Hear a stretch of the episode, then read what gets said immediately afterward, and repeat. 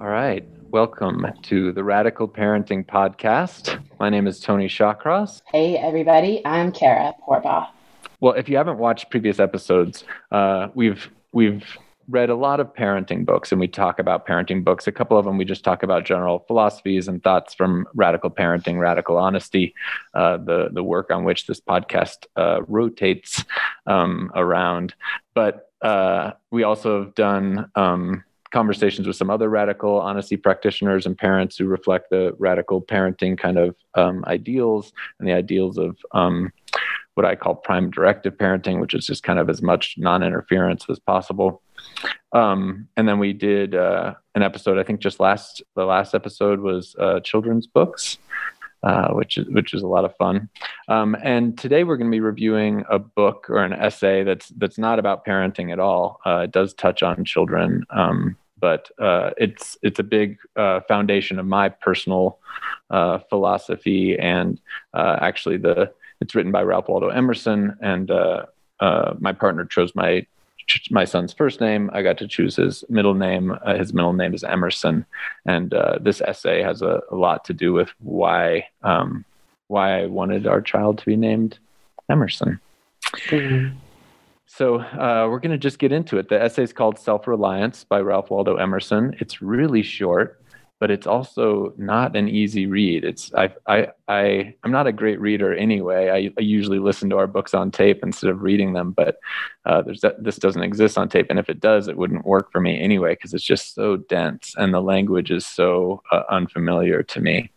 Uh, but it's it's worth the work. It's worth the effort. And this was your first time reading it, right, Kara? Yeah, and I wasn't sure. I had no idea what it would was going to be like. I wasn't even sure, you know, why you had chosen it for a parenting podcast. And then I started reading, and I just like sort of jaw dropping. I love it. I love it. And it's basic. I mean, it's like a manifesto on radical honesty, essentially, mm-hmm. and on true nature and um, non duality. And yeah, I loved it. I'm so glad we're talking about it. Great. Me too.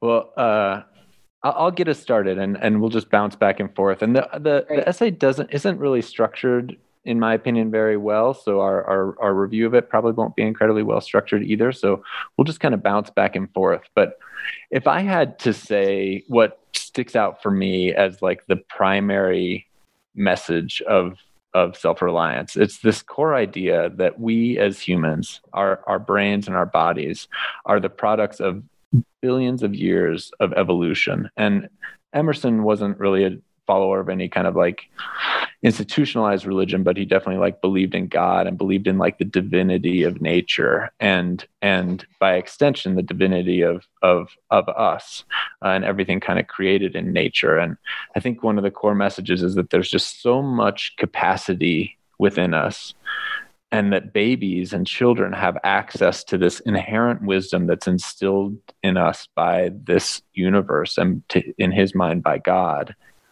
that our adults that ad- adults have forgotten and buried under years of other forms of acquired wisdom um, but lose this this inherent wisdom. And to me this essay is just like a plea to everyone to just like cling to this wisdom that is born into an, to us and is right there that we trade away um, for acceptance and for other kind of ego ego reasons. And it's just like yeah begging us as humans to to hold on to that to that individuality and that wisdom that we have. There's this bumper sticker I saw. I'd never heard the quote before, but a Robin Williams quote that I think I've referenced in this podcast before that says something like, if you only have like one piece of like weirdness in you like cling to it like it's a life preserver um, if you have that one piece of uniqueness um, hold on to it. Yeah i feel like a little like teary-eyed just talking about it. I I, I like this piece a lot. And it also just feels like a permission to me to be myself. You know, like I think we want we want permission to be ourselves. We want to be accepted, not because of our performances and our ability to fit in and our ability to be accepted by others. We we want to be accepted just for who we are. And uh, and this feels like a permission to me to be bold and to be yourself and to let let let the lack of acceptance that will come with that um, happen. And and a reassurance that that what acceptance you do find in yourself and from others is just going to mean that much more to you and to the world. Uh, so that's kind of my my intro. And yeah it as we've learned radical honesty, I don't think Brad reveres this this text as much as I do, and as much as a lot of other texts that he, Brad Blanton, the founder of Radical Honesty and author of Radical Parenting, I don't think he reveres this text as much. Though I've talked to him about it, he has read it. Um, but it just so much of what he teaches and writes about is is reflected in this uh, so strongly. Yeah, I was reminded of him over and over and over again. I mean, he almost could have written this. It yeah. so reminds me of Brad. Thanks, Tony. I I I think it's beautiful what you said about the self acceptance. And you know, he never uses those words. He doesn't use those words, but he talks about the nature of our existence is like a single ray of sunlight from the greater source of he uses all kinds of different words you know he does say god sometimes but it's like you know what people might call true nature or the wisdom of all being and the mm-hmm. connectedness mm-hmm. of all being and that our innermost impulses that are not reasonable or sophisticated or conditioned that those are wise and sacred and um, he, he even talks about being obedient to them. It's like a mm different kind of obedience. I found that so interesting. Mm-hmm. Um, like, you know, he talks about obedience and faith rather than to some external uh, dogma or or creed, an obedience to our own spontaneous um, whims, which he mm-hmm. says like doesn't is the best word, but um, you know, and I think by whim, he's talking about that instinct and that intuition that that comes through us. It's not really created by us. It's just mm-hmm. sort of like born into us. Vessel.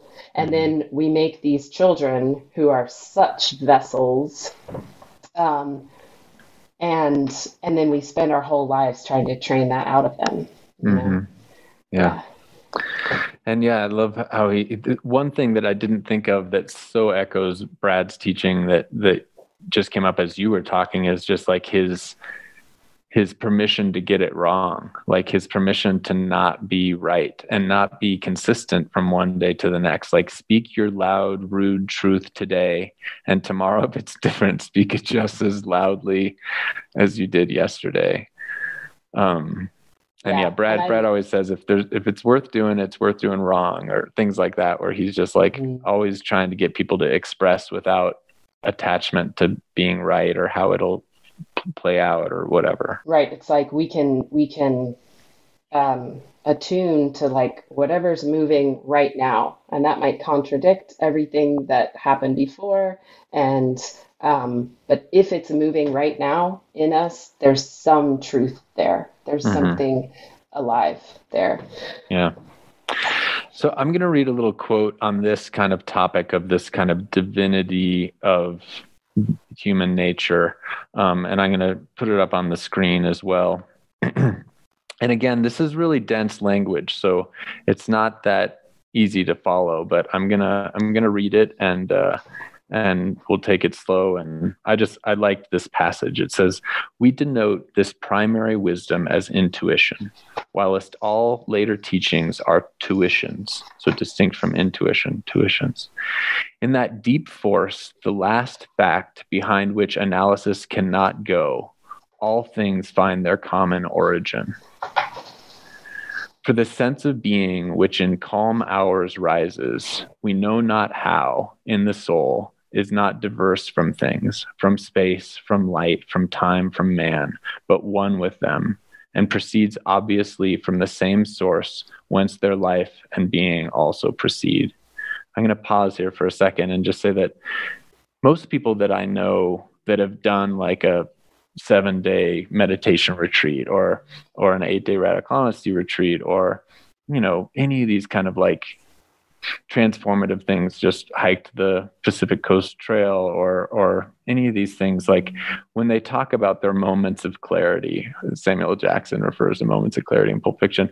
When they talk about like their insights some people do it through hallucinogenics whatever it's it to me it's it always rotates around this theme this idea that we are not diverse from space, from time, from man. We are just like one. We are part of all of this.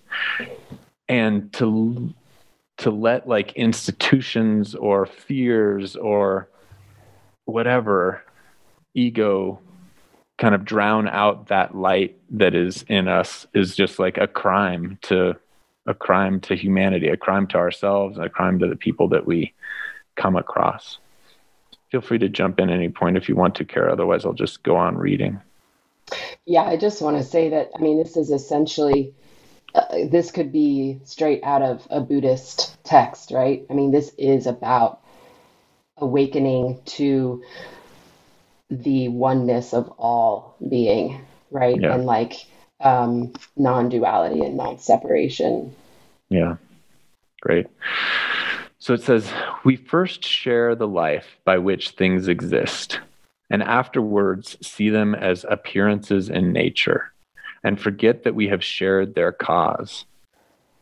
Yeah, I feel like crying. Here's the foundation of action and thought. Here are the lungs of that inspiration. Can you read it? Yeah. Hear the lungs of that inspiration which giveth man wisdom, and which cannot be denied without impiety and atheism. We lie in the lap of immense intelligence, which makes us receivers of its truth and organs of its activity. When we discern justice, when we discern truth, we do nothing of ourselves but allow a passage to its beams. The relation of the soul to the divine spirit are so pure that it is profane to speak, to seek to interpose helps. So, I mean, it's really just repeating the same thing Kara and I were just saying. It's just like, let that, yeah, like shine through you. So for me, that's kind of the core message of if you wanted to read the Cliff's Notes of of, of uh, self reliance, that's kind of the cliffs notes but then he goes into a lot more kind of like specifics around everything from like the need for entertainment to, to children and the wisdom of babies and all of that. So we're going to get into all these different different topics but for me this core message of like the divinity of human nature is uh is the core the core idea behind it and you have to yeah. filter out a few things like he always talks about man and means me, means mankind. Uh, yeah, yeah he, he i crossed from, out a few of those and like rewrote my yeah. Good. pronouns or whatever. Yeah he's so, not a, I, he's not a flawless flawless uh, sage but there's a lot of wisdom yeah. Yeah and i so this brings up something for me about my own you know uh parenting dilemmas and struggles about um, you know and i think this might be more true for me than for you tony. I'm i'm i might be more of a people pleaser. So the, the i believe that the way that our children are going to learn this is not by us talking about it or giving some kind of lecture or whatever. It's more so going to come from modeling it within ourselves. So, the way for me to support this in my daughter is to actually stand so strongly in my own self acceptance and my own inner impulses and um, that I'm modeling that for her when I do that, even if it might be edgy sometimes. It might be saying no, you know, for me. If I have, so I don't want to to fall into the trap of like putting our children up on this pedestal where like you know they're just perfect and can do no wrong and they're these godlike creatures and then we're like down here you know like adults who ruin everything right it's like yeah. no actually my strength in myself is going to bump up against her strength in herself. And we're going to have all of this, you know, in a really intimate relationship, like a parent and a child, we're going to have lots of edginess. We're going to have conflict. We're going to have, you know, dilemmas. We're going to have lots of grist for the mill, right? And um, I guess I'm that that that's my own path. I feel like is to not sacrifice myself for what I believe is the model of of being a perfect mother or whatever. So if I think that I should do this or that the other, but I actually am feeling I'm not willing to, then I do believe it's a gift to her to be completely genuine and congruent about that of no, this is, you know, I'm going to I take care of myself mm-hmm. as well as taking care of you and I trust you to be this kind of goes back to some of the Janet Lansbury stuff that we were talking about of like, like I trust you to be a, a self-reliant, you know, like power force of nature that it's okay to feel disappointed and to be mad at me. And um, I do teach my daughter to say that she's mad at me, you know, like um, instead of, you know, kicking or, or, or hitting or calling names, I say, like you're so like yeah I, I don't i'm not going to let you kick me and you can scream and shout and s- tell me how mad at me you are as much as you want. Um, so there's like a strength in that of standing in my conviction even when it appears to be um, unsupportive in some way or it doesn't fit into sort of the nurturing mother uh, fantasy, right? Mm-hmm. Which I think a lot of people are now realizing is is really dangerous for yeah. for moms. I don't know how gender plays in a lot, but it does seem a lot more normal for women and young girls to to quiet this even a little bit more to like to to you know young girls like like Elsie Jane's age she's got no problem with this. She's like in perfect attunement with with Ralph Waldo Emerson's uh, plea. Um, but it does seem like it gets pushed out of women a bit more than men and boys, and I think part of that is. I mean, I don't, I don't know what it is. I don't, I don't necessarily think it's. I think it's more nurture than nature, if you ask me. Um, but uh, it's certainly you know you know the case for you. Like you said, you're more of a caretaker than I am. You're more of a mm. people pleaser uh, than I am, and it's part of the reason when when my partner thought we were going to have a girl, why I was especially excited. I just think the kind of radical parenting that we're talking about, the kind of someone who's like really in tune with the feelings and sensations that others have, but don't carry that like a weight on them don't don't take responsibility for it. Mm-hmm. can make a choice at any moment. Like i recognize th- that these other people are feeling this way. I recognize even that i'm having an impact on how they how they're feeling but i get to choose in any moment whether i want to let that kind of steer the ship or let my kind of my inner compass kind of steer the ship come what may with other people because you're going to rub people the wrong way. The louder that more out loud you live the more people you're going to ruffle their feathers. It's just inevitable. And so many of us are are not willing to do it. And it's somehow might even be less acceptable when women do it which is why i still I, am so happy I have a son. I, he's he's perfect, and I still hope to someday have a daughter. And and have her say F all that, you know? Yeah. That's right. Yeah. Fierce little girls. Yeah. Mm-hmm. So, um, so because this is the radical parenting podcast, I do want to talk about the parts of the essay where he's talking about about childhood. So, I'm going to share the screen again, and we're going to again read some some kind of dense language. Um, but I love this section. So he says, infancy conforms to nobody, all conform to it, so that one babe commonly makes four or five out of the adults who prattle and play to it. Yeah. Amen. Yeah. yeah. Uh-huh. So God has armed youth and puberty and manhood no less with its own piquancy and charm. and made it enviable and gracious, and its claims not to be put by if it will stand by itself. I don't want to decode that for everyone, but it's just the same that same message. Do not think the youth has no force because he cannot speak to you and me. Hark, in the next room, his voice is sufficiently clear and emphatic. It seems he knows how to speak to his contemporaries. Bashful or bold, then, he will know how to make us seniors very unnecessary. I'm going to keep going. The nonchalance of boys who are sure of a dinner and would disdain as much as a lord to do or say aught to conciliate one is the healthy attitude of human nature.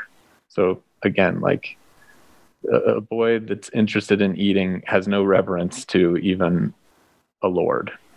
A boy is in the parlor what the pit is in the playhouse independent, irresponsible, looking out from his corner on such people and facts as pass by. He tries and sentences them on their merits in the swift, summary way of boys as good, bad, interesting, silly, eloquent, troublesome. He cumbers himself never about consequences, about interests. He gives an independent, genuine verdict. You must court him, he does not court you. But the man is, as it were, clapped into jail by his consciousness. So he's saying, unlike a, a, a boy, a young boy, a grown man is clapped into jail by his consciousness. Our consideration of, of, of all, all everyone else's thoughts and opinions and, and feelings. As soon as he has once acted or spoken with eclat, uh, eclat, I forget how you pronounce this word. I, I looked up the pronunciation, but it means acting in a way that's specifically seeking approval. He is a committed person, watched by the sympathy or hatred of hundreds, whose affections must now enter into his account. I'm going to just say that again. Unlike a boy, the man is clapped into jail by his consciousness. As soon as he has once acted or spoken with eclat, I forget, he is a committed person seeking approval. He's a committed person watched by the sympathy or hatred of hundreds whose affections must now enter into his account. There is no Lethe for this. Uh, I, I, looked that word up. it's up like too. the river that where you drink the water and you forget. So like right. there's no yeah, forgetting. There's no way to forget it. Once this is your focus, and sorry, I'm going to pause here too, because one of the concepts that's been really hard for me to reflect and was totally foreign to me that Janet Lansbury said, that Magda Gerber said, that, that, um, Alfie uh, Kohn. Yeah, Alfie Kohn said is like not to praise your children, to to to watch them and let them enjoy their activities for their own intrinsic value. And that and this is speaking to that too. Like you, yes. we praise our children, they become seeking that praise. And yes. yeah. That's and so so it's that's so right hard. where I was going with it too, Tony. Because Yeah. like, forget the hu- the masses or the hundreds of people. We are like gods in our children's eyes, and our sympathy or our hatred, our any little hint of like approval or disapproval, is earth shattering for them, right? Mhm. And we don't want to train our kids to watch for that approval or disapproval with everything that they do. Yeah. And that's it's going to happen anyway some some of the time. But it's like a lot in a lot of systems of of being with children, teaching and parenting, it's all about positive reinforcement or Mhm. words and punishments or whatever, where we're purposely trying to shape their behavior with our punishment or with our disapproval or approval. yeah. So we're very much trying to like totally stay out of that game. Yeah, and it's it's the hardest for me. I mean, I I have such limited time with my son right now that I just want him to know how much I love him. Like I just I love him so much and I just want him to know that. And same with my nieces and nephews. I mean, my time with them is rarer than I'd like and it just comes so naturally to me to just like just to gush all over them Mm. and and even Arlo, you know, like just the little things like all that development, you know, he's only nine months now. So all that development, every time I see him, it's something new. Like his hands work so good right now. And like he was having trouble like picking up his pacifier or anything like that before. And and now he can just like grab anything and kind of like his hands work so good. And I just can't help it but like lavish praise on him for what a good job, for how good his hands work. And I have to just remind myself but every time I praise praise or is it because I don't think there's anything wrong with communicating your genuine excitement. I mean, if you try to stamp that down, then that's going to be incongruent. Yeah. It's like, you know what I mean? Like, I really believe it's okay to just describe. Yeah. Like, you couldn't do that last time I saw you, and now you're grabbing the pacifier. Yeah. But that's in a way, like, that's, you know, that Janet Lansbury mentions that it's like it's a little bit like selfish, like especially when they're really into whatever they're doing, that you make it about you and like your thing yeah, instead I, of just like standing by and just like getting right. the joy you have by watching them. So I think she says, wait, mm. don't do it when they're involved in their own mm. fascination with something. But if they look to you mm-hmm. for a response, you can be there in it with them. Yeah. You know. Yeah. Yeah, I've been. in fact, to... yeah, I it, like no response is. I mean, that's its own kind of response, right? Yeah. No, I so mean, I, I'll sit there like... smiling. yeah, I'm not. I'm not. I'm not even aiming for no response, but I am looking for other ways. Like a lot of just like I see you, I see what you're doing. A lot of the sports yeah. casting stuff. Yeah, totally. I love watching it but yeah it's it's going to be a new muscle for me and that's most of the things that that we've read about in most of these books it again it just it's almost like this one it just emboldens me to like be how i want to be anyway uh, that's the one thing that's like no that did that would have that would have maybe never occurred to me that like good job mm-hmm. actually not all that helpful yeah well i so i really sense. appreciate you for saying like uh, I don't know what you said, but it's like a new vocabulary. It's it's we don't talk this way in our culture, so we have to basically practice and train ourselves to speak a completely different way, in a descriptive way instead of a, a evaluating way.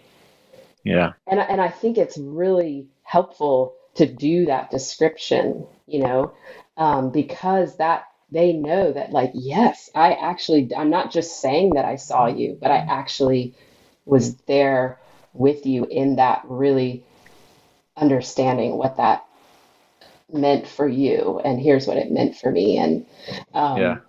That detail of description is a way that we can be really close I, I, I imagine you know of like yes, I'm right here and I see every detail of that experience and I can even describe it in words. And um, then they really get that we are paying attention. Mm-hmm. Yeah. Awesome. All right, I'm going to finish this uh, this little yeah. passage about about children. This is pretty much the only part of the of the essay where he's directly talking about kids. Uh, so yeah, there's there is no way to forget this essentially. Ah, that he could pass again into his neutrality. So it's like once we've once we've learned to be worried about other people's opinions and responses, you know, like, oh, that we could pass back into that neutrality, who can thus avoid all pledges and having observed, observe again from the same unaffected, unbiased, unbribable, unaffrighted innocence must mm. always be formidable. Mm. So he's saying like these these kids are are unaware, they're oblivious to these judgments from others. And that's not what we're going for. We're going for you develop theory of mind you know different studies say you can you can see the world from the perspective of others and thus have kind of the from my opinion where all morality evolves and and where all uh, you know everything that's about good good and evil to me comes from this ability to view view the world from other people's perspectives. You know a, a lion that can't view the world from a deer's ex- perspective it's not evil for him to kill the deer.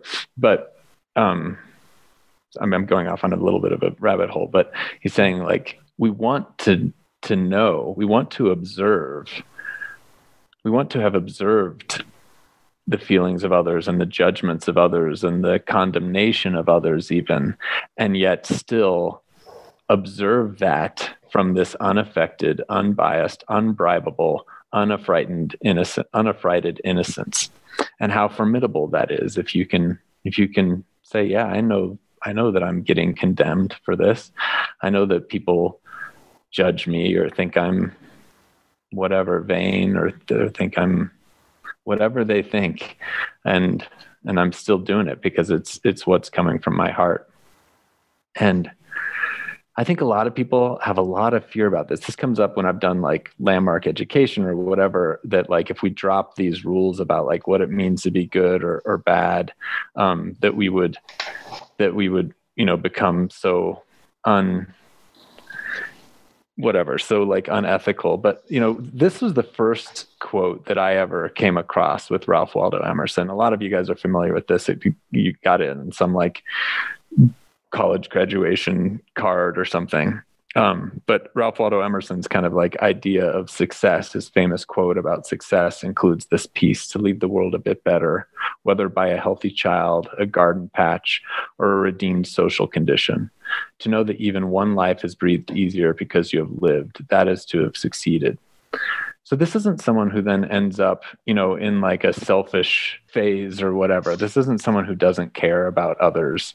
Um, you know and for me that's not that's not the result of it either. When when you're really true to yourself um we are just evolved to be to be communal creatures. We are evolved to help each other. People who people cavemen who didn't want to help each other, wanted to truly be an island and didn't care about other people's pain and suffering, they had a disadvantage in in evolution. And I think it's just inherent to all of us that we want to maximize joy, we want to minimize suffering, we want to help each other. And a lot of these shoulds and morality and and these other motivations um, warp that as much as they shape it in the right direction. And in my opinion, they warp it and shape it in the wrong di- direction a lot more than they than they shape it in the right direction. So for me, all I want to go ahead. Well, let's. I want to talk about that thing right there.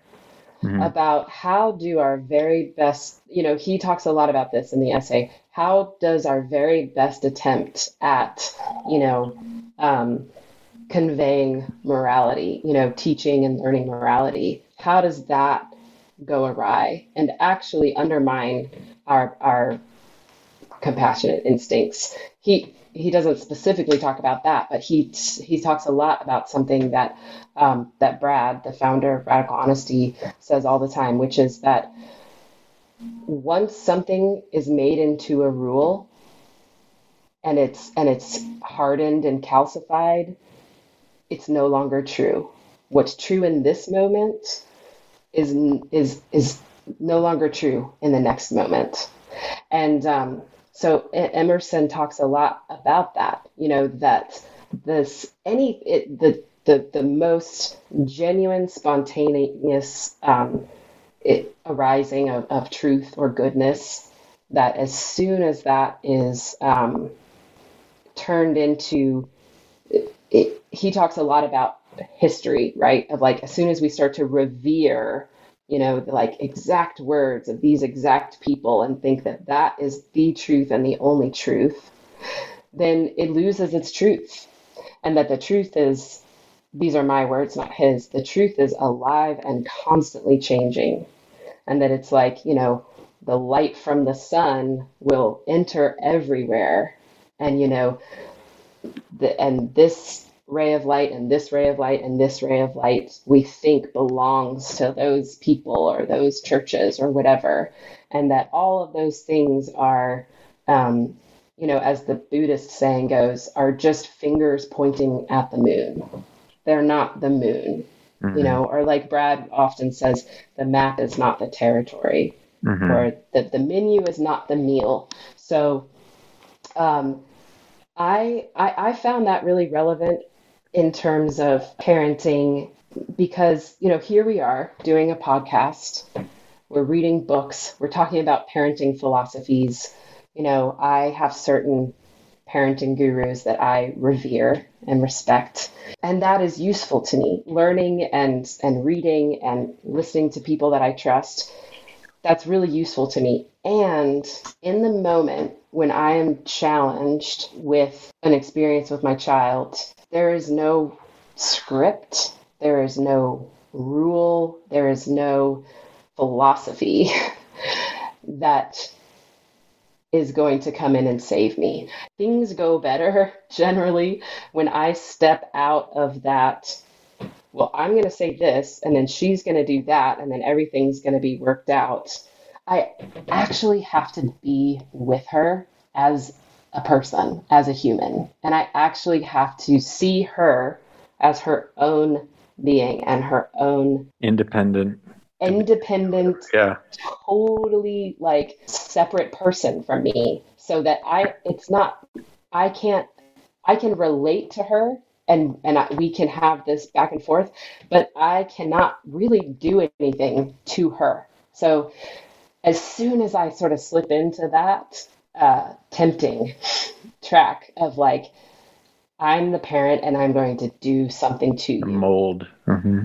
She will make very sure that to make that difficult for me, for which I'm really grateful because I I, ha- I do have to come back over and over and over again to okay it's it's there it's not about anything that I believe or some like fantasy about how this is gonna go or should go or wishing that my child would make things easier for me. That's not her job. It's relating to then i it's I, I hope i'm explaining this in a way that makes sense. It's hard to put into words. It's a it's a shift where i can sort of i can feel myself shifting to like okay i'm just here now with you and with myself and staying with you know even if i'm frustrated or whatever and something comes out of that something that i might not be able to predict or script or or problem solve. There's no it's not really a problem solving thing. That's when my own intuition will drop in of like being able to communicate or relate in a way where something shifts and we're no longer locked in a power struggle or whatever it may be. Mm-hmm. Does that like am yeah. I describing anything that makes sense?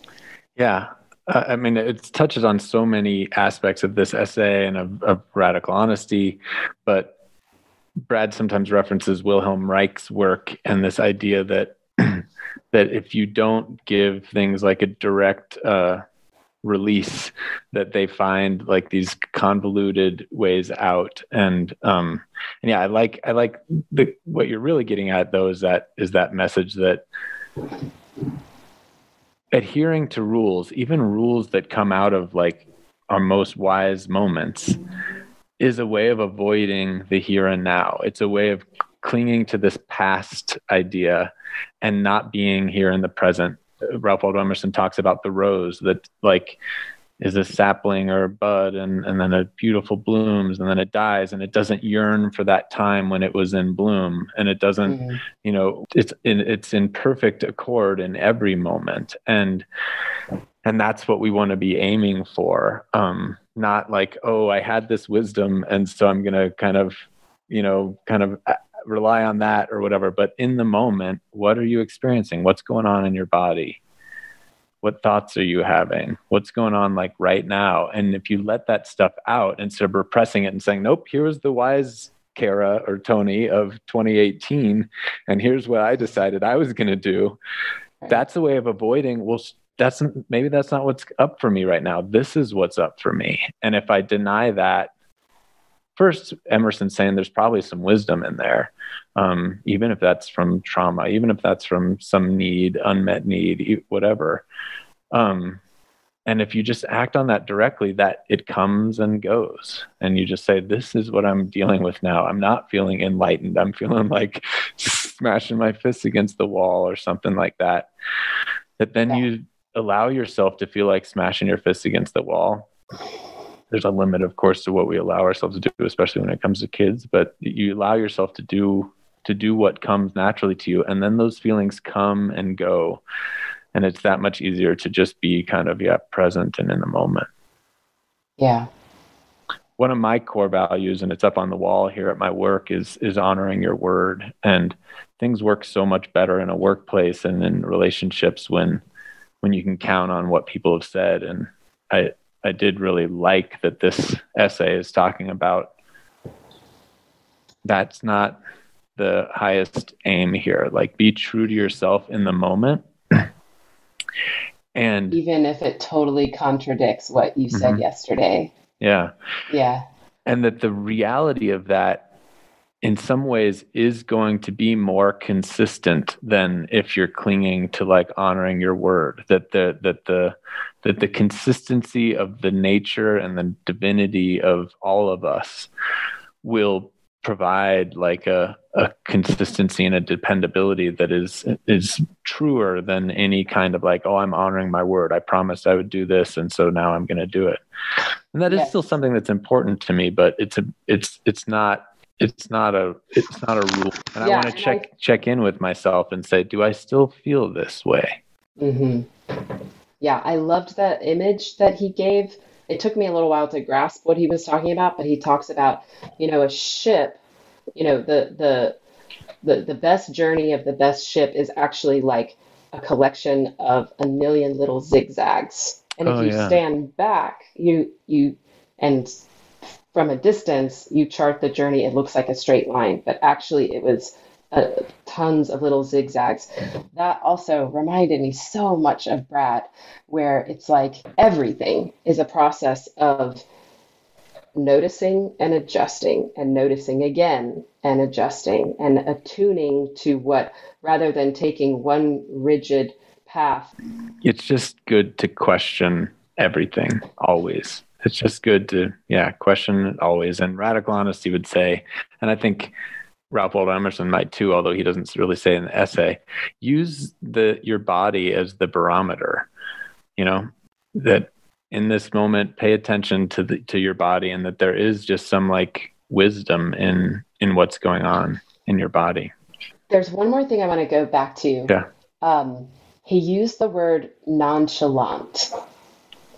And that I love that, and I, I, I judge that as very important. That nonchalance. It's similar to you know Janet Lansbury talks about being unruffled, mm-hmm. or or like uh, another you know favorite parenting guide is Susan Stiffelman, and she talks about being um, amused and indifferent. Mm. You know, I think there's a certain amount of healthy detachment where we really allow our kids to have all of their, you know, wild fantasies and their intense emotions and uh, all of that. And that we just don't take it on that much. Like it's not so deadly serious. That nonchalance thing is like super important for me personally. Like in my sort of rabid devotion to like being the best parent that I can be and to like analyzing every sentence that I say to my child and stuff like that. I also need, I think, a healthy dose of um, like not taking it all too seriously. Yeah. And not taking myself too seriously. And I can trust that as a like a very devoted and nurturing parent that that that's okay, that there's something to be gained I, I don't. I imagine I'm not expressing myself very well here. No, you There's are totally. Something something to be gained by just allowing things to be and not getting so attached to yeah. the outcome basically, you know.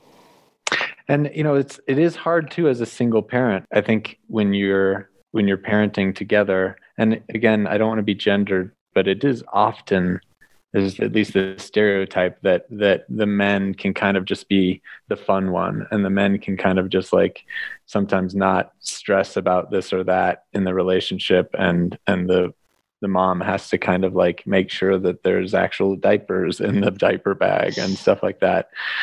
And yeah I, I totally hear what you're saying. You could just do like the most perfect parenting job and then 16 years from now be beating yourself up because you have just such an uptight child you know because you were so uptight about doing everything perfectly and you did it all perfectly except for whatever.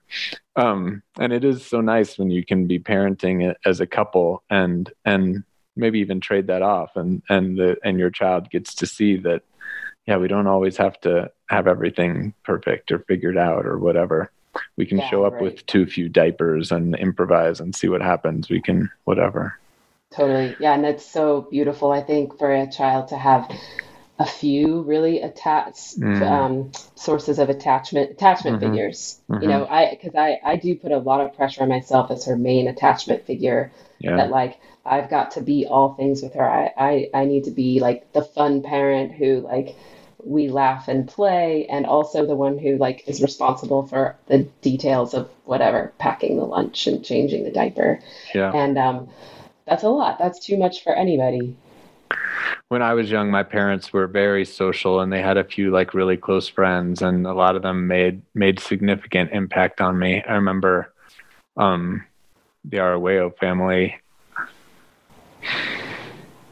Uh the dad, Tony Arroyo, died recently, but um, he was just so nonchalant in his interaction with me. And even as like a five year old, six year old, seven year old kid, he was just like totally inappropriate and would talk about uh, drugs because he it was the 70s or early 80s and he, he mm-hmm. was a pothead and so he talked about marijuana with like a six-year-old kid and he would talk about whatever and which and we would, don't necessarily recommend right yeah. and he, he would he would curse and and like use very casually use profanity in his language with me even as like an eight-year-old or something like that and i remember thinking like I want to be like that. Like I trust this person. This person is not putting on airs around me. This person is not acting around me. This person is just who he is around me. And I felt like special and let in that that mm. that he would talk to me in the same way that I heard him talking to my parents and adults and and I wanted to be like him. Uh yeah, thank you for sharing that, Tony, and I appreciate you for crying, for tearing up. Yeah, I I think it's such kids get a lot of this, you know, protection racket and they and some of that is really necessary and appropriate, you know. You know, I am going to protect my my kid from like seeing violent images on TV or whatever that she cannot unsee and that are really scary and I'm going to protect her from certain things, but on a human level, like there's a way that we communicate kids that sort of like puts them in bubble wrap of like that we think that we have to be so careful with them or something. And there's this there's a huge gift in like trusting and respecting. They can handle themselves and stand on their own two feet and i can handle myself and stand on my own two feet. And that's when we can actually relate and have a relationship that doesn't involve, well, I need you to be this way and I need you to be that way. I don't know quite how I got there from what you were talking about. I'm glad you saved me. Give me a minute to compose myself. Okay, which you don't have to do, by the way. Thanks. Uh, okay, so let's move on to the next topic. I want to read again from the essay. You can see my screen, yeah, Kara? Yep. So there's this line. He says, The virtue in most request is conformity, self reliance is its aversion. No law can be sacred to me but that of my nature. Good and bad are but names very readily transferable to that or this. The only right is what is after my constitution, the only wrong, what is against it. A man is to carry himself in the presence of all opposition as if everything were titular and ephemeral but he. I am ashamed to think how easily we capitulate to badges and names, to large societies and dead institutions. Every decent and well spoken individual affects and sways me more than is right. I ought to go upright and vital and speak the rude truth in all ways. That's probably one of the easier to to digest paragraphs of his. I don't think I need to explain any of that. I want to add something here. So I wrote in my notes when I was read this. Um, the the Stanley Milgram experiments. Mm. That's what that reminded me of. So, anyone who's listening, if you're if you don't know about the Stanley Milgram experiments, look those up. And actually, so Brad Blanton gives a really good description of it in is it in practicing radical honesty? I think so. Yeah. I think it's in practicing radical honesty. He gives a really good description of it. And basically, you know, it's just about how people in this experiment were willing to um, give higher and higher volts of shocks to someone to the point where the person appeared to be um, dead and just normal people from a college campus um, were willing to do that because someone in a white white uh, white lab coat said the experiment must go on. Mm-hmm. This was an experiment that was designed out of the war crimes um, trials after World War II. So the question is, you know, how do we want to raise our children? Because yeah i would like my child to not be disruptive in a restaurant or not to say rude things to grandma or whatever there, there's a dangerous dilemma there we don't want to teach our children to always be polite and deferential it's appropriate sometimes to mm-hmm. say no i am not going to do that and i don't care who you are i'm not doing it mm-hmm. And that's why for me, I don't want to teach rules. I want to teach practicing recognizing facial expressions, practicing recognizing emotions and other people as a language that my child and a vocabulary that my child speaks better than English.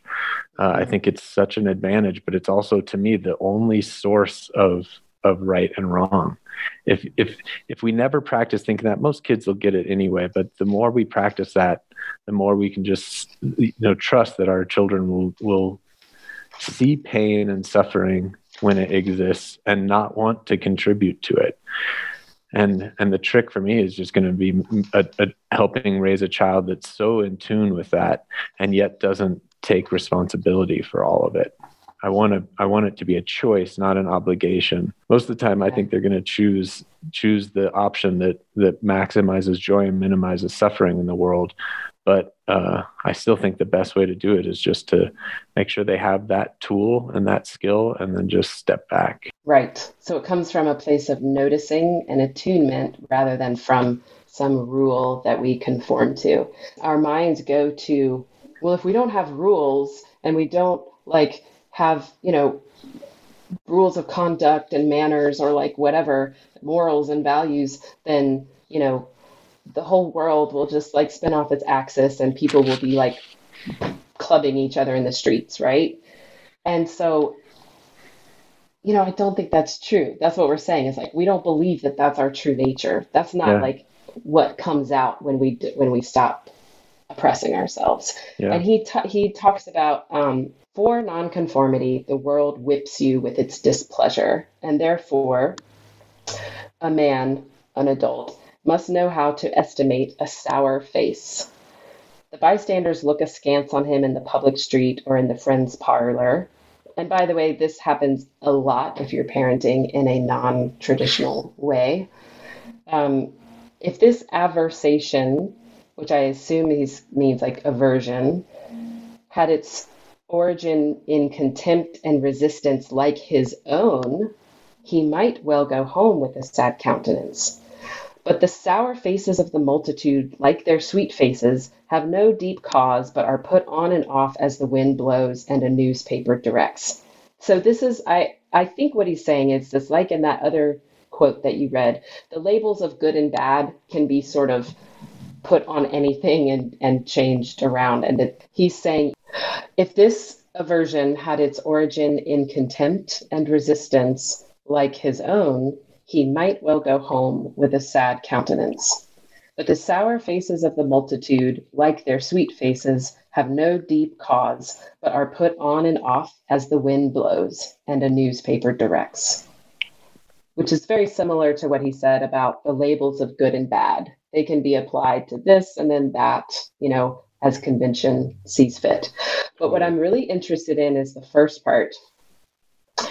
If this aversion had its origin in contempt and resistance like his own, he might well go home with a sad countenance. Which to me, uh, I took that, my interpretation is uh, what you're saying, Tony, about noticing. Like when we genuinely have an emotion in response to someone else's action,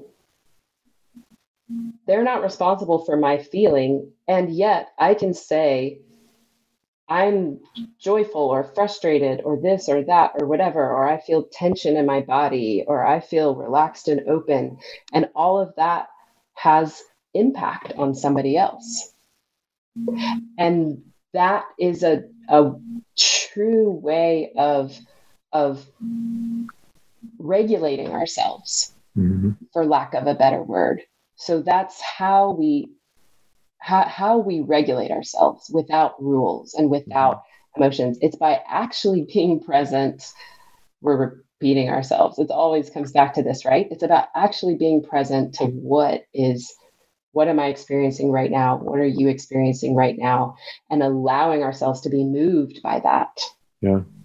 An example of that for me is when I was growing up, I used to love this baseball cap that I wore. and my parents probably suffered the the the outcome of not being very um, traditional in any way because when we went into instances where like it's rude to wear a baseball cap um, I, it was so foreign to me and i was completely unwilling to do it. I was unwilling to take it off. And um and it's and it i think it relates to what you're saying. It's just like it had no the the displeasure that people had from me wearing a hat in these settings had no relation to my own ideas of right and wrong, my own ideas of like what's harmful and what's insulting and what's nice and mean. it was just too foreign to me. And and yeah, so I I I I didn't want to do it and I still mm-hmm. whatever. Yeah, I was whipped for that nonconformity figuratively. Yeah. Yeah, and again, it's like that could be appropriate or inappropriate depending on the context, right? Like maybe mm-hmm. it's rude to wear a, a, baseball cap in church, but it would be rude to maybe go into a synagogue without a, a head covering. You know, I don't know about a baseball cap, but you know, I it's like the you know whatever is labeled as as inappropriate is I mean, and this happens so often for children, right? It's like we label something as inappropriate, and because they just don't give like two hoots about about that stuff, and so they're constantly doing inappropriate things, and uh, it's it's really we have to really look at like, well, what is the what is the point of of this manner or route? And I will say I it's possible that I'm somewhat contradicting myself. Um, and I have never cared about manners in my whole life until now because I have a a person who lives in my house with me who would really like to order me around and have everything that she wants right at the moment when she wants it and she's very self-reliant in in terms of making getting what she wants on her own but all, she often will ask me for things. And i now see that there is a genuine reaction for me of like no i'm i'm not willing to do certain things when i'm asked in a in a demanding way. And uh, so it's not so i hope that as she and i sort of like experiment and explore and play around with this that it's not about being nice or being polite or following a rule about decorum, but that um, it's just very specific to the circumstance of like, will you please get whatever for me? I'm more likely to be willing. And that's just a real, genuine thing that has come up that I didn't expect because it kind of goes against all of my philosophy. but it's it's what's happening, you know. Great. Yeah. Yeah. So Emerson tells you to trust that that yeah. cringe in your stomach that says, I don't know if I want to get you a drink when that's the way you're asking me for it or something. Mm-hmm. Mm-hmm. Yeah.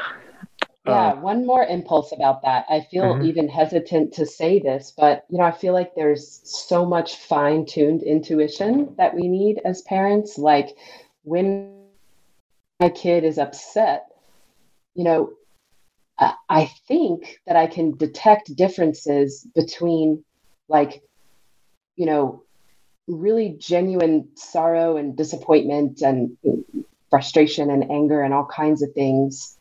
And there are and there are times when I really feel the impulse to empathize. And then there are times where there's a certain like uh I don't want to say anything like negative here. There's a certain like whininess to it that I don't want to engage with. And I I can judge myself for not being empathetic.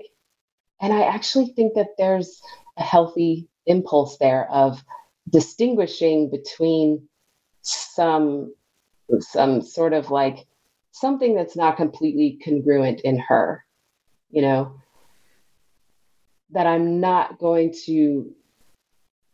Does that make sense? Yeah, I mean, yeah, it does. It does make sense, and I don't know. Yeah, I think I think especially when you're doing it just in a way that's just being true to your response, and you're not necessarily trying to mold her into the proper young girl who says her p's and q's or whatever. Yeah. But you're just you're just kind of trusting this thing that happens in you, and even if it's even if it's you know I read this thing once that said like trauma is often mistaken for intuition or something like that. Mm-hmm. Even if it's not part of like the divine wisdom that's instilled in you by by by you know this perfect 200 billion years of evolution or whatever even if it is a result of your devils your you know he talks about like if i'm a child of the devil then i'll act from the devil or something like that mm-hmm. um yeah I, I, mean that's you. That's the truth for you and you are important yeah. to her and you are in yeah. her life. And so if if that's the response you have then then be true to it. And i also think that who knows that might end up dissipating for you. Who knows? Yeah yeah. And it's like it's a little counterintuitive to to trust that like I it's I am so ready and willing to empathize so much of the time. And every once in a while I do. I have this impulse to like mm, this is i'm just gonna kind of stay detached from this mm-hmm. one you know and it, there's no there's no i'm not trying to get any into like it's not okay to cry or or be or whiny or be anything um it might just be a moment where i'm like i think she's hungry i'm going to focus on like handing her a snack. Mm-hmm. And that's the thing for this moment, rather mm-hmm. than to like sit with her and cry and whatever, mm-hmm. which we do at other moments. And it's like yeah. having that attuned response of like, there's different, every moment calls for something different, I imagine. Yeah. And if you did want to be consistent, I am going to argue that, that, it's that self sacrifice of not listening to yourself that has the pendulum swing back and forth yeah. where you're like sacrificing and then you're like no I'm, this is i'm standing my ground whereas if you're just like aiming for that balance of just like listening to yourself and and if it feels inconsistent it feels inconsistent but the consistency is in here um, yeah, I, like I think that. you'll end up with a level of consistency that that is wiser than your brain is. Your mm-hmm. brain isn't wise enough to to right. manipulate when you're going to react and and positively and negatively. You can't keep track of that, but your body has this divine wisdom where it can. Yeah, I, I so appreciate you for saying that. That there is a consistency in following that intuition and it doesn't do anyone any good for me to give in a sacrificing way or in a like a way that is negating myself because then I do feel resentful and and whatever and the pendulum swings. And so if I'm empathizing out of obligation or because that's the right thing to do then it's not it does it's not a gift to her. Yeah. it's not helping either one of us Yeah, and the one time I'm going to want to put the brakes on is when I find when I find myself we've been taught and even maybe born into us to kind of like control others. And and again like I want to be honest about my response to my child's tone or demands or any of those things. But I want to put myself in check when when I when I it gets to molding and when it gets to like manipulating and when it gets to them being responsible for my response. Like I can be honest about my response. I don't want to get you a blueberry. I'm not going to get it. Yeah. I'm I'm mad at you for the way you just said that to me a little bit, and I don't feel like getting you a blueberry right now or yeah, something. Yeah. Um, but not like so if you want a blueberry, here's the way you're going to ask for it or something right. like that. That's yeah. where I, I want to put myself in check um, and, and yeah, be honest about my reaction and let them take their own lessons if they want to. Yes, absolutely. And trust that like the wisdom of the nature of our beings is like gonna process all that information uh, uh, and it doesn't it doesn't have to be this manipulative thing. Yeah. Yeah. So if we're still kind of on this issue of conformity and that like um this this issue of conformity, which is a big part of the essay. I'm going to read one more passage um, about com- conformity that, for me, also segues into the next topic, which I wanted to talk about, which is more of what we would call radical honesty. It truly demands something godlike in him who has cast off the common motives of humanity and has ventured to trust himself for a taskmaster. So, yeah, you've this is what we're supposed to be tasked with. This is what society expects us, but I'm trusting myself as a taskmaster. That's what I want for my son. I want his internal compass to be a stronger director for him than I am or anyone else in his life. High be his heart, faithful his will, clear his sight, that he may in good earnest be doctrine, society, law to himself. So, like again, that inner compass is your own doctrine, your own society, your own law. That a simple purpose may be to him as strong as iron necessity is to others. Most men have bound their eyes with one or another handkerchief and attached themselves to some of these c- communities of opinion. This conformity makes them not false in a few particulars, authors of a few lies, but false in all particulars. Their every truth is not quite true.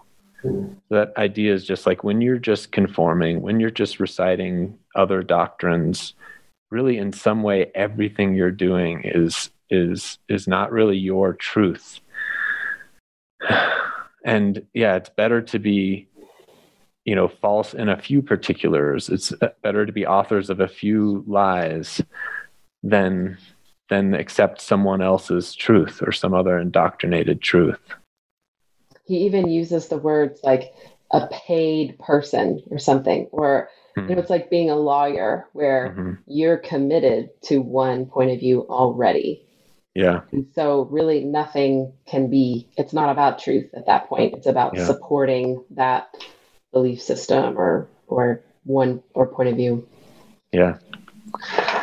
So these are some of the ideas that I thought really overlapped with radical honesty and maybe a good way to bring us out. He says, thoughtless people contradict as readily the statement of perceptions as of opinions. So that means people who, in his opinion, aren't really thoughtful, they'll they'll contradict a statement of perceptions as much as they will opinions. This gets to what we talk about in radical honesty, where most of us are so busy analyzing, interpreting, categorizing what we pick up with our own senses that we're kind of out of touch with perceptions and that there is no distinction between opinions and perceptions.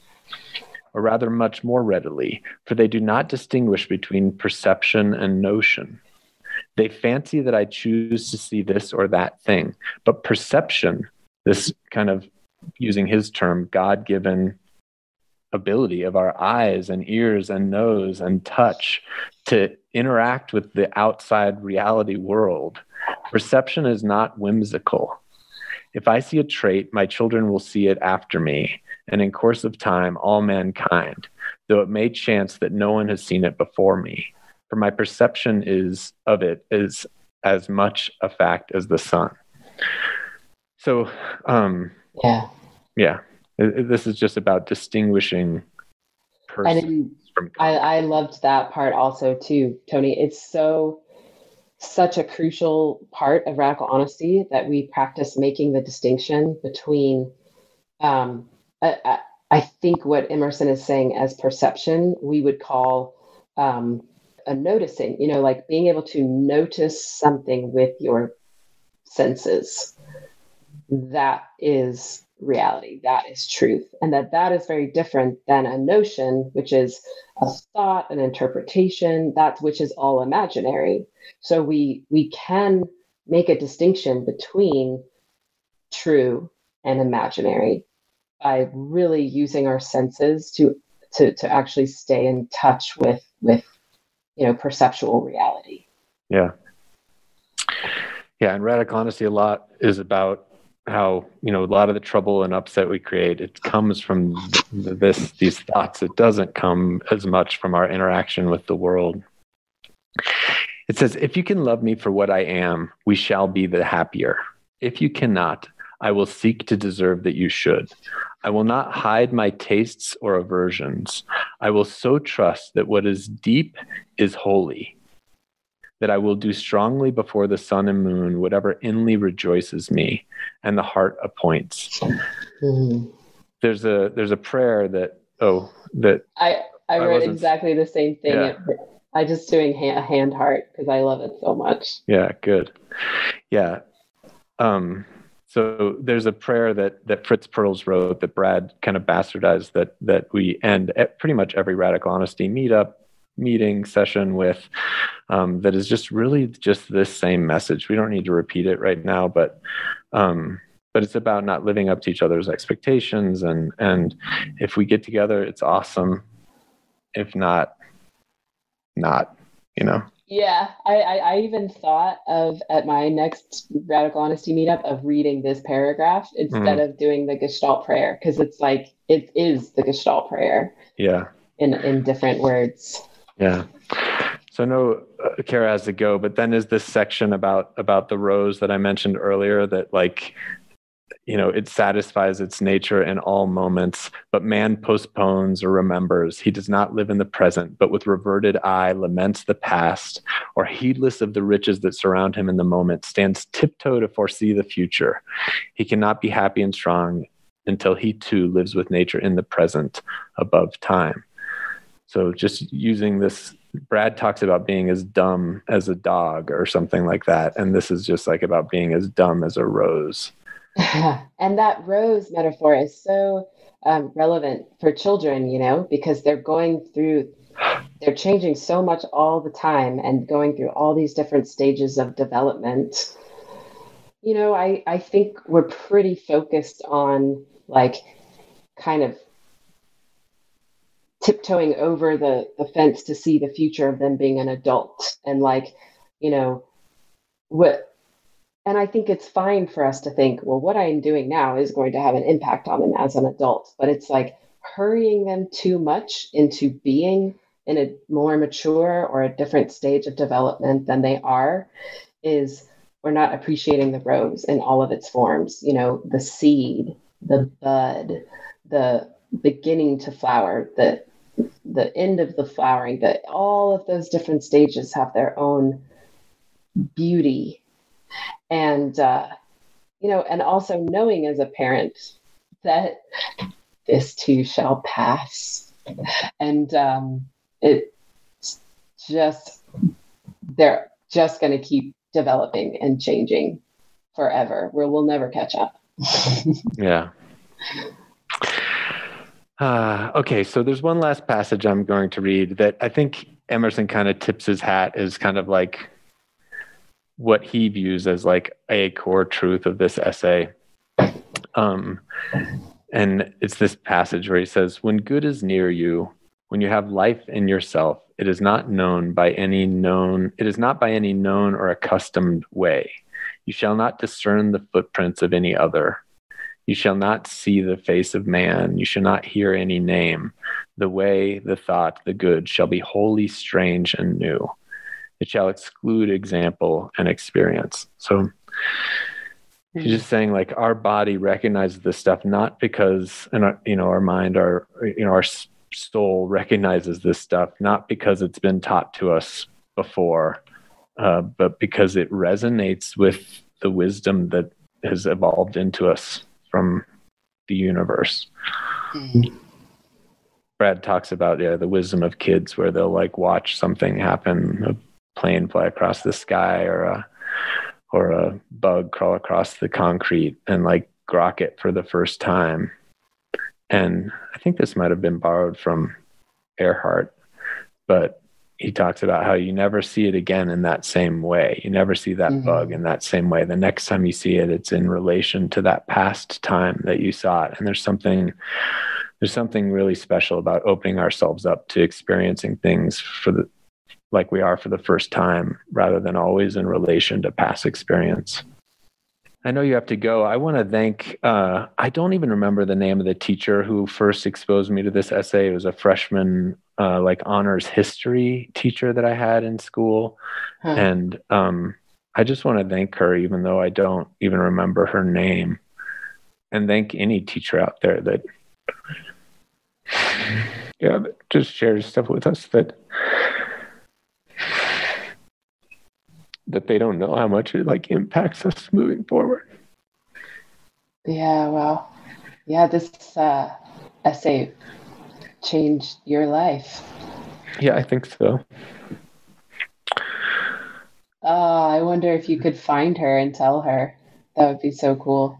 Yeah. I mean, my hope is that these teachers just know, you know, they don't need to know the specific things they're doing, but it's like this life of service. And when we try and serve, like, we didn't we don't need to know the exact things it's just we've had so many great great teachers i've been just so lucky to have so many people that have devoted so much of their life to contributing to me and to other children. And i'm so inspired. I i, I created this organization that i do because this is like the change i want to be in the world. And um, when i've gone and worked like at montessori schools we do a lot of work for montessori schools. And um, people that work with kids it's just it's like so inspiring and it's it's mm-hmm. the one profession that like has me think like oh maybe i chose the wrong thing these people are making such a huge difference wow. and yeah so i want to thank people that that work with kids work with your own kids and work with other kids and and teachers and uh and yeah i'm i'm i'm proud of us for putting this effort into it and i hope that we share some of this with other people and that um, that it helps make a difference for them too. Oh man. Thanks, Tony. Yeah, big, big love to all the parents and teachers and grandparents and aunts and uncles and everybody who cares about children and, and supporting them, nurturing them. Yeah. All right. Well, great. Thank you uh, for following the Radical Honesty podcast. Uh, I don't know what's coming up next for us. Do you, Kara? Do you know what you want to review next? I I have a couple ideas, but I guess we'll have to talk about it. Yeah. yeah. So we'll put some links below, including a link to Self Reliance by Ralph Waldo Emerson, um, and uh, and a few of the other things that we talked about today. But uh, thank you, Kara, for joining me. Thank you to everybody for listening. You can tune into us uh, uh, at the Radical Honesty webpage, uh, now also at, on Denver Open Media, 92.9, 89.3 HD3 radio in Denver. Um, and uh, we'll be back next week for another episode of the Radical Parenting Podcast. Thanks, Tony. Thank you. Bye bye.